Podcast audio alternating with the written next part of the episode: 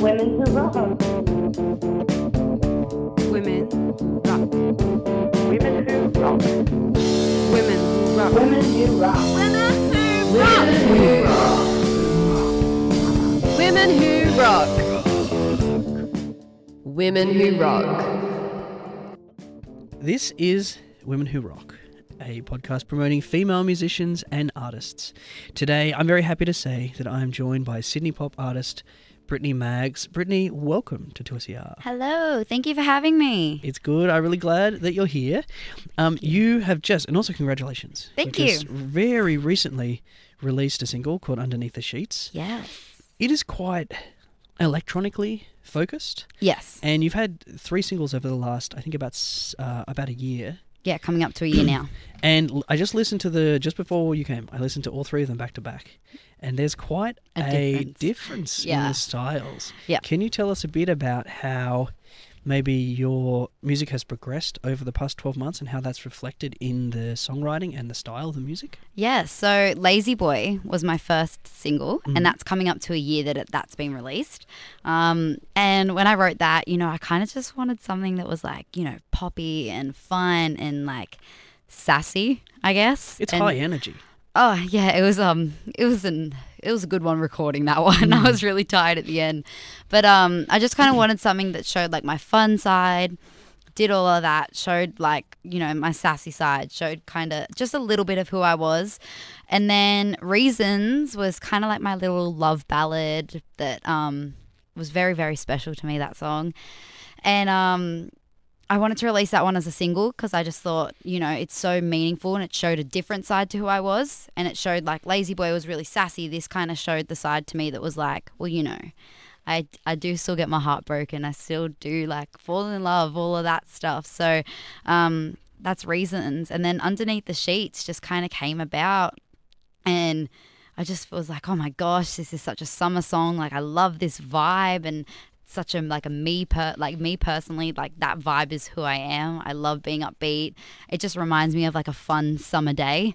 So I was like, oh, I need to do this song, and yeah, It's almost like you're telling a th- story by changing not just like the lyrics or the type of song, but it's like the genre has shifted to reflect yeah, how you're feeling. yeah. Well, yeah. That's that's. I mean, I guess that's the thing I love about music. I get to kind of create my own way, create my own paths, and mm. I'm lucky enough that you know what I've released. You know, the people that have listened have liked it, so they like they seem to want to follow me through the my journeys of changing the way I sound and all of that. But I think it all it all still kind of like Lazy Boy and Underneath the Sheets kind of almost go together. But yeah, no, I love it. I love being able to change. So, do you think that in the future, because you've released three singles, mm-hmm. will you continue to release singles in the future, or do you plan to work towards like a full body of work? And if so, how does it work with having like the different styles and sort of mashing together? I've actually always thought about that. I'm like, I wonder what my album would be like. Would it be like so slow, then really upbeat the next second? But um, no, I definitely want to keep releasing singles. Mhm. But I am 100% working towards an album. I released my EP back in um, September, and you know, I want to get out an album. I think my album would be a lot like the last three singles. You know, there'd be ballads in there, but then there'd also be the fun songs just to kind of show all my personalities. Okay. You know, when I write, I don't write to think, oh, this is going to be a single or this is going to be a like a massive thing or I want this to be upbeat. I write what I'm feeling. Mm. And then I'll go back and if I listen to it a couple times and I'm still feeling that way and I want people to feel what I'm feeling, then then you know, then I'm like, okay, maybe this could be the single. This could be it. It's like tapping into an emotion now and sorting it out later about how it's released and how it fits into. Yeah, it's almost kind of like a weird therapy. Like you write the song, you go through whatever you're going through, and then you come back to it, and it's like, ow, that's gonna reopen some some feelings. But like reading um, an old diary entry. literally, that's what it is. You go back and you're reading, you just. And then people knowing your thoughts. That's kind of the hardest part of it. It's like people knowing how you're feeling, what you're thinking. That was the first thing that I was like, oh, everyone's going to know what I think now. But yeah, no, it was um fun. On the idea of having these different styles that you're delving into, that's very much reflected in your covers. Yeah. So you put over the last year quite a lot of covers, or last couple of years, a lot of covers on YouTube. Yeah. And they range in genre. I think it's fair to Definitely. say. There's a country one in there. A country one, uh, Linkin Park, Yep. Numb. pretty recently. Yep. Uh, so it seems as though you're listening to a really broad range of music. Yeah. How are you deciding which covers to release, to do videos for, to release for? You see, like my my playlist is a very weird playlist. Like it's got really sad songs, then it's got like like electric music, like EDM. It's then it's got like country music, and then it's got like you know R and B. Like it's the weirdest playlist ever. Okay. But I think um you know when I release a cover, I don't release it for the views. I don't release it for any of that. It's just kind of I'll be like, oh, that kind of relates to me at the moment, or I'm really feeling that song, and I feel like I want to sing it for me. I want to be able to sing it and let out that emotion, and that song does that. So I'm going to do that. And if it gets people like if people listen, that's amazing. Thank you. But also if they don't, you know, I got to do that song. I got to do that song because I love it, Mm. which is like numb. That was a weird one. I was so nervous to do that. I was in the studio actually nervous, like, oh my gosh, people are gonna like hate me. Were you a big fan of Linkin Park? yes, I, Okay. li- I went through and I was like sitting there, and I actually did it for Tone Deaf Mm. We were working together and they said, Can you do a cover? And there was Green Day, there was Linkin Park, there was Simple Plan, and a whole bunch of others. And I was straight away, I was like, okay, I know which one I'm going to do, but I'm going to ask you guys first if I do this, what is your opinion? And they came back and they're like, give it a shot, send it to us, and we'll let you know what we think. So, you know, I did it, sent it over, and they loved it. And I was like, okay, thank you. that was probably the first one where I've ever thought, will people like this? Okay. But other than that, every other one's just like, oh, I like this country song. I'm going to put this one up. That's really cool that you just, you know, I like this music, so I'm gonna do it. Yeah. I'm gonna record that because that's what I want to do right now. Yeah. Well, I do music because I love it. It's my passion. I've Mm. done it since I was a little kid. Anything musically, I'm like, yes. So that's what I think, kind of think when it comes to covers. I'm like, oh, well, I love this song. Why wouldn't I cover it? Why would I? Why wouldn't I want people to Mm. hear me sing this song? Maybe. That's really interesting. Last night, the I'm gonna tell a story about reading a metal magazine. Tell me. Last night, my housemate brought home this like metal magazine, and I was flicking through it, Yeah. and there's a Danish black metal art- artist called Myrkur. That's and it's cool this, name. this lady who, when she was in her like early 20s, she used to be in a pop band, like Hmm. an indie pop band Yeah. in um, New York. But she, in all her interviews, she was talking about, but you know, I really love death metal, and everyone kind of ignored her, and then she just like changed instantaneously Yeah. and became like a black death metal artist. wow, I love that. Yeah, it wouldn't surprise me if one day I come out with a country album. That really would not surprise me if I'm like just one day like mm, country, just for fun, just for me, just for me to actually do it. But no, I love my pop lane. I love pop music. I relate to pop a lot more. mm. But I love all genres. Like I couldn't like I just like everything. I do like everything. Mm. I even listen to some screamo. Like it happens. You must have a very interesting Spotify like recommendations for new songs. Oh, it is. you know, your like daily mix like one, two, three, four, and like they're completely like one's like all these country people, the next like screamo, and Mm. it's like funny. I love it. It also reminded me of because they said that um, this Danish artist moved to New York when she was really young. Yeah. She just wanted to do music, and then that's it. And you, you moved to the US Yeah. when you were young as well. Were you there for two years? I was there. I was there for about three years, Mhm. back and forth for a lot of my teenage years. I was there, fifteen to eighteen. Um, yeah, that was really fun, but it was also really like draining. As a fifteen-year-old, I thought that that was like really what it was, what I wanted. And um, once going there, I realized that damn, like this is actually hard work. like Mm. it's hard and it's like studio 12 hours a day 14 hours a day sit there and you write that song but um yeah i did that when i was 15 i can that's i'm kind of proud of that It's a great story, and I'm sure that you learned so much. Mm. I'm interested. Again, this is weird parallels to Merc- Myrkur. Um, so when you've kind of first went there as a 15 year old, you had some mindset and some like impression of music and the music industry. Mm. And now that you've been, you were there for multiple years, and you come back, you're making music in Australia. I guess I want to know what is the biggest difference of the way you perceive or look at music, yeah music, but also like music industry. so the music industry is a lot different to what i thought I thought, you know, you just write music and you release it and that's kind of it. And it's not. There's so many things behind it. You don't realize how much actually goes behind it. You know, you write the song, then you have to produce the song, then you have to mix the songs, then you have to get it out to the digitals, then you have to do all of that. And I didn't think it was anything like that. I just thought, you know, I'm gonna get to sing. People are gonna hear me sing like that. Like that's my, that's what I'm gonna do. Um, there's a lot of, shall I say, dodgy. Like there's a lot of dodginess in the music industry. I mean, I guess there is in every industry, Sure. but there's a lot of people that'll be like, "Well, I can do this for you if you pay this," and it's like, "Well, why should I have to pay you for that if I can go somewhere else?" And you know, they just believe in me Mm. the LA kind of when I was younger, I used to think that LA was the be all and end all. You had to live in LA. You had to be like from LA to be an artist. I, I that was my mindset. I think because I grew up like you know watching Hannah Montana and all of that. Like California lifestyle was it. And then, um, you know, once I got there, I realized like I can do this back home. I can do this back home and have the support of my friends and my family behind me, and the support of where I live, Australia, um, standing right behind me instead of being in a completely weird, different place where no one can understand me properly because they're like, Okay, sure. "What are you saying? you sound so Aussie."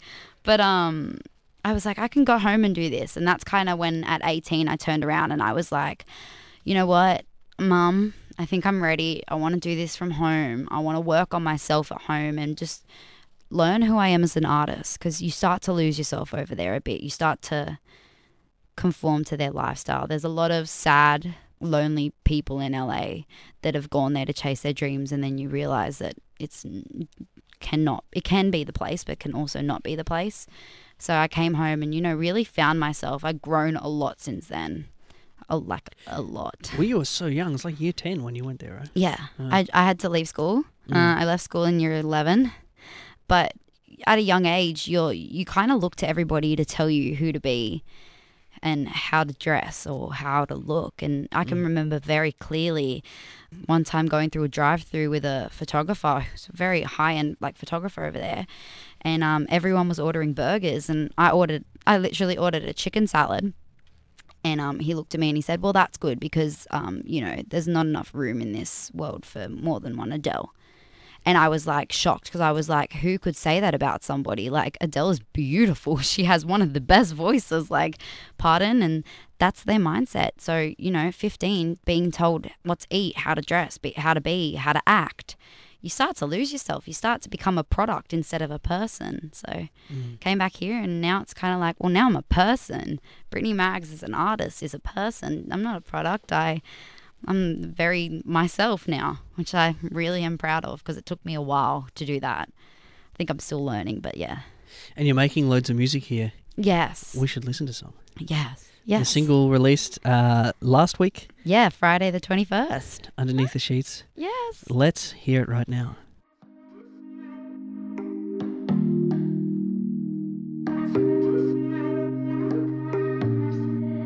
Only I've been waiting all night for you. Only want me when you're naked. And it's clear what you're trying to do. Only want me on your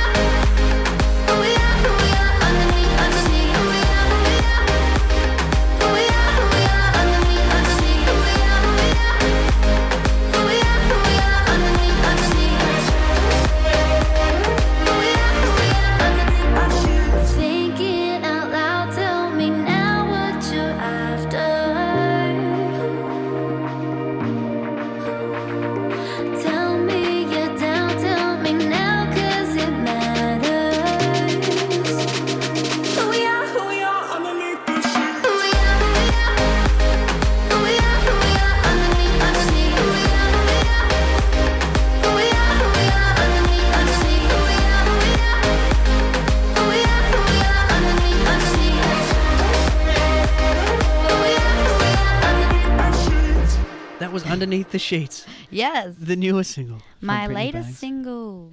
We were talking before that you you went overseas at quite a young age. Yeah. But you've also had heaps of studio experience and from pretty young age as well. Yeah.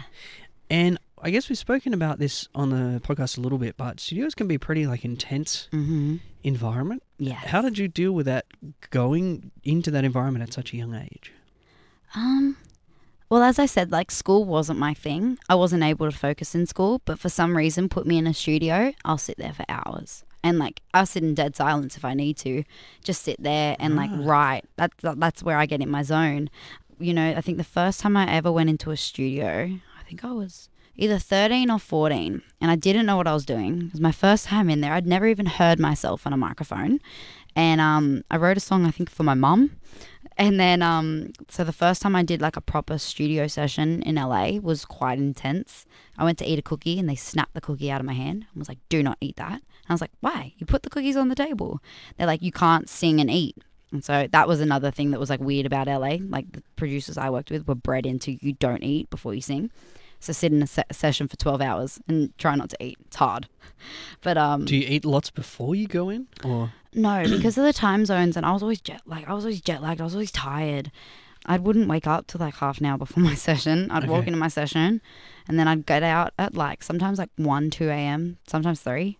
I think my latest time I ever walked out was four a.m. and I was like, "Damn, the sun's gonna come sun's up in a coming second. up? Yeah. And um, then I'll just go eat like as much as I want. Go Mm. to bed, sleep, wake up the next morning. Like I might have a banana or something, but like you know they they bred that into me for a while. Now at my sessions now, I eat a burrito, walk into the studio, and still eat my burrito like singing. Like I'm like I don't care. It doesn't change anything, but you know it's a lot different for me. I can sit in a studio for as long as you want me to, and like write or just get out my feelings. I love it. That's really interesting that you couldn't concentrate in school, or maybe you couldn't necessarily not concentrate, but it kind of wasn't the right environment for you. No, I just I couldn't concentrate. Something about it, I just wasn't. It wasn't for me. I knew it wasn't from me. Like when I was in year eight, I remember telling my mum, "Mum, in year ten, like I think that might be my last year. I don't see myself progressing further. I don't want to interrupt other people's like learning. It's not for me. I'd rather you know get out there and just start my music. Let me just start my music." And for a long time, it was no, no, no, Brittany, stay, you have to stay in school. You have to stay in school. And then um, when I started like traveling a lot, they the school was kind of like to me, you know, you're not here enough. And so I went to my parents and I was like, I think it's time. I'm I'm not doing well. I'm pretty much failing because I'm never here. So um, yeah. But I'm uh, yeah. I was quite happy to leave school. But studio's more for me. Do you know what it is about that studio environment that mm, helps you concentrate? Just music. Just music. Even now, like to this day, like um, to fall asleep, I have to listen to like rain music, like just rain or like a piano. Actually, I can't listen to pianos anymore because I started writing songs in my head to them. you start so analyzing it. Yes, I couldn't fall asleep, but I have to like listen to like kind of like meditation music to fall asleep. My Mm. whole life revolves around music. I constantly like will have like an AirPod in my ear, like you know, walking around listening to music. It's just something, something about it makes my like my brain works in that way, works in the musical thing. Like if I ever had a test at school, sometimes I'd sing my like answers in my head, like, oh well, I know the answer to that, so I'd make up like a little like song. song. I learned that trick from Hannah Montana. okay. Study study tips from Hannah Montana. Yeah, she helped me through a lot.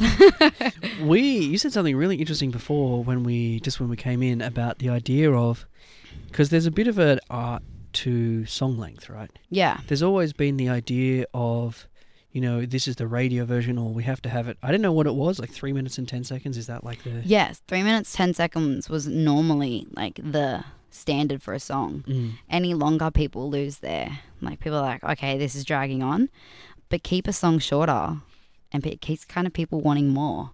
There's what there was one song on the radio for a while there. I can't remember what song it was, but it was short, and everyone would be like, "I feel like this song just needs to go on more," and that's like it got talked about more, more stream, like it's Mm. more attention span, shorter. I don't know. I don't, yeah. But do you talk about that in the studio, consciously thinking that people's attention spans are reducing, so we need to reduce the song time? Is that a yeah. conversation? Um. So some of the songs I worked on for my EP, um, you know, it, you have to get it over a certain time. Nobody wants to release a sixty-second song. That's like nothing. That's like a verse sometimes. Mm. Um, but you know, when you're writing, a producer will let you know your song is at this time. Um, what do you want to do from here? And so I always, my songs are always around like the two, like the 250 mark. Sometimes they're around like the 310. Sometimes they can be longer, but you know, you try to keep it around like two, uh, 250 to 310. Try to keep it around that because it kind of keeps people like interested enough, but for not long enough that they're going to be like, this is just dragging on now. Hmm. The we should talk about touring as well. Yes. You just did a pretty cool tour Yes, I did. with Dami Im. yeah, I just finished that in December. What did you learn during that tour? Everything. Actually, Every- everything. Like I'm not everything. like in-ear monitors can hurt your ears sometimes. I learnt that. I learnt um cord microphones are very hard to run on a stage with. I've tripped over a couple of times. Okay. I learned how to, you know, balance fun and work, how to get enough sleep but not sleep too much so you're missing so much of the actual what a tour is, ad- adventuring. Dami taught me so much. She like just even watching her that taught me like her stage presence is like 100% like she's in, she's insane. She's so good. She's so talented. But just watching her confidence gave me confidence. Like my first show, I was like, "Hi, I'm Brittany," and then by my last show, I was like, "Hey, I'm Brittany. Like, how you doing?" And then like no one like let's just say sometimes you'd have crowds like nobody would like want to like yell out. I think one time I was like, "How's everyone doing?" And no one answered, and I was like, "So I'm guessing no one's doing good then." And then like everyone laughs, and then they engage. Like whereas me in the first show never would have done that. I wasn't confident enough to do that.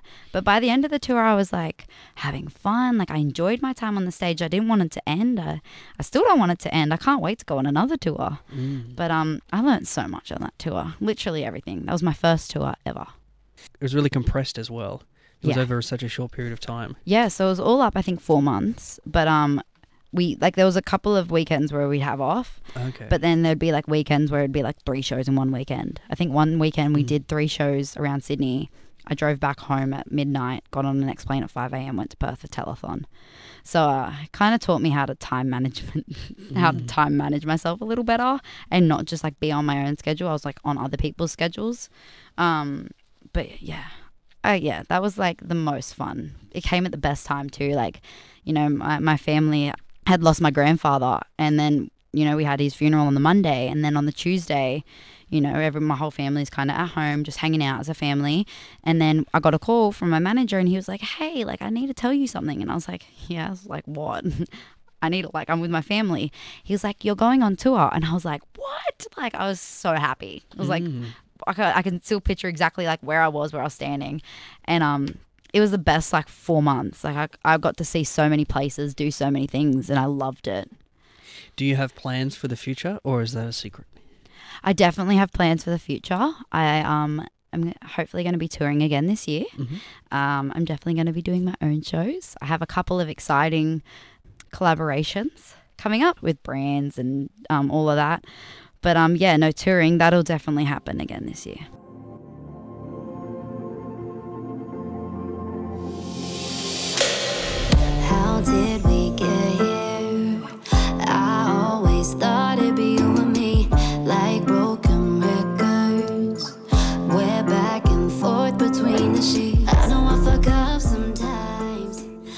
It's time for the segment. Yes. Tell me a thing, where I have a list of seven topics and ask you to choose one of them to tell me something about. The topics are politics, death, punk rock, poetry, Patti Smith, musical equipment, and recording equipment. So, Brittany, can you please tell me a thing? I'm going to tell you about death. I, know that's pretty dark, but um, I'm going to tell you about this one. My family, we we had we had a lot of animals at one stage in our life. We had like a, a ram. I had two horses. We had three dogs. We had chickens. We had guinea pigs. Slowly, they all kind of just like went, not died, but like you know, we sold them and had to get rid of the horses. But we were left with three dogs. One was Max, Chanel, and Harley. Max uh, was 19, and it was Oh, whoa. yeah, old dog, really Yeah. old dog. Um, 19, and we had to put him down last year. And I got a tattoo on my ankle for him, and they botched it.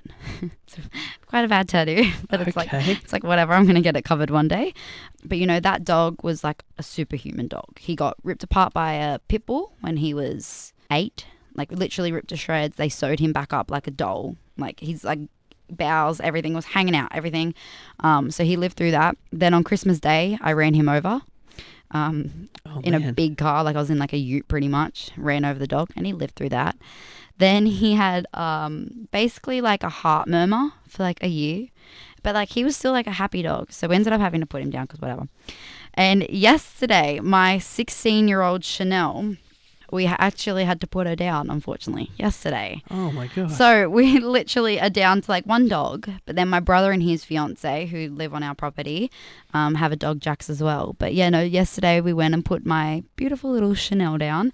Um, I'm not getting a tattoo for her because I'm not risking the whole botching thing. But uh, yeah, when she um was passing away, she um had her tongue out and she like literally was like smiling. It was like the weirdest thing ever. It was like she was like smiling at us, like. so you were all there. Yeah, we all um with Max, we had a vet come to the house. That was a little bit traumatic because like they carry them out. My dogs just chased him. So we just decided like this time we were going to take her to a vet, but the vet was beautiful, and um you know we got to sit with her for like an hour, and then they, you know, did the process, and then they you know said you can sit in here for as long as you want. I'm not the type of person. I don't deal well with that. I don't like it. I don't like seeing it. But um, we we kind of sat in there for like five minutes, and I was like, okay, this is a bit weird now. I'm like, we should we should go. Let's not just stay here with it, because you know she'd already gone. But my whole family, oh, not my whole family, me, my mum, and um, my brother's fiance Olivia was there as well, and we all just kind of sat there. And at first, like it was really sad, and like everyone was crying. But then, like you know, we looked at Chanel, she had like tongue out, and it was just like it was kind of funny. We couldn't stop laughing because like you know she kept like blowing off gas and like that. And the room just stunk. And it was like, you know, you try to be sad, but you're locked in this tiny room that stinks so bad. There's no air ventilation. So it's like, you know, you're crying. Next minute, you're like, can't breathe. And you're like, like, yeah. That's a really sad story. No, yeah. Yes and no. Like, uh, she was our dog. I had her for like my whole, like a lot of my life. Mm. Um, but you know, I think once they get to that age, it's cruel. It's so cruel to keep them alive. You know, when they can't even like walk, like that's like sad. I think she's happier now. You know, I look at it as like, you know, I love them, but you, if you love them enough, you'll like help them. Mm. But yeah, that, 16 is a pretty good run. sixteen is. I don't know. We our dogs for some reason last. So now we have Harley, which is a kelpie, and we're like, damn, how long are we gonna get out of this one? Like, who knows? You didn't get a tattoo for Chanel. But ah. how did how do you have a botch tattoo? I can show you. It's like, see that? For the benefit of listeners, Okay. Okay. See how like the lines are all like it's blurred? a paw. Yeah, it's a paw and it has an M in it. Okay. So it's a paw print. But see how it's got like the lines are out and there's like little dots everywhere. The ink's like run completely. It's like thicker on this side, and not on this side. Can you see all that? I think you have to look at it pretty closely to notice that. Nah, No. nah. Okay. I also I have. guess a- you've seen it a lot more than I have because it's on you. yeah. Yeah. I also have like a tattoo that I thought was going to be a but- butterfly on the back of my arm, and it actually looks like a moth.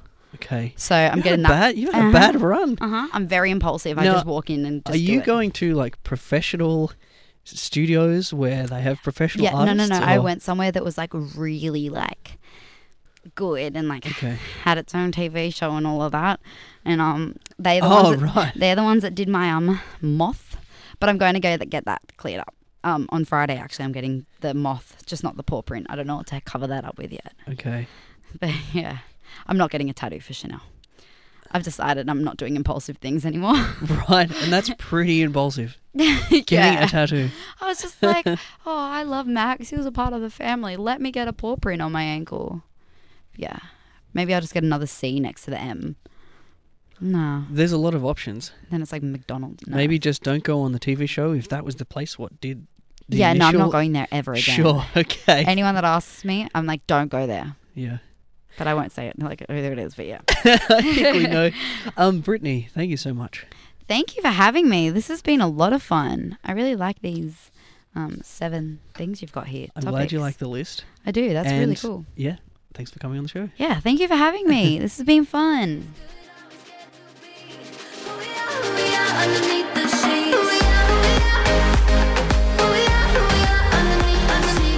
Women Who Rock is proudly produced in the Sydney studios of do 2SER 107.3.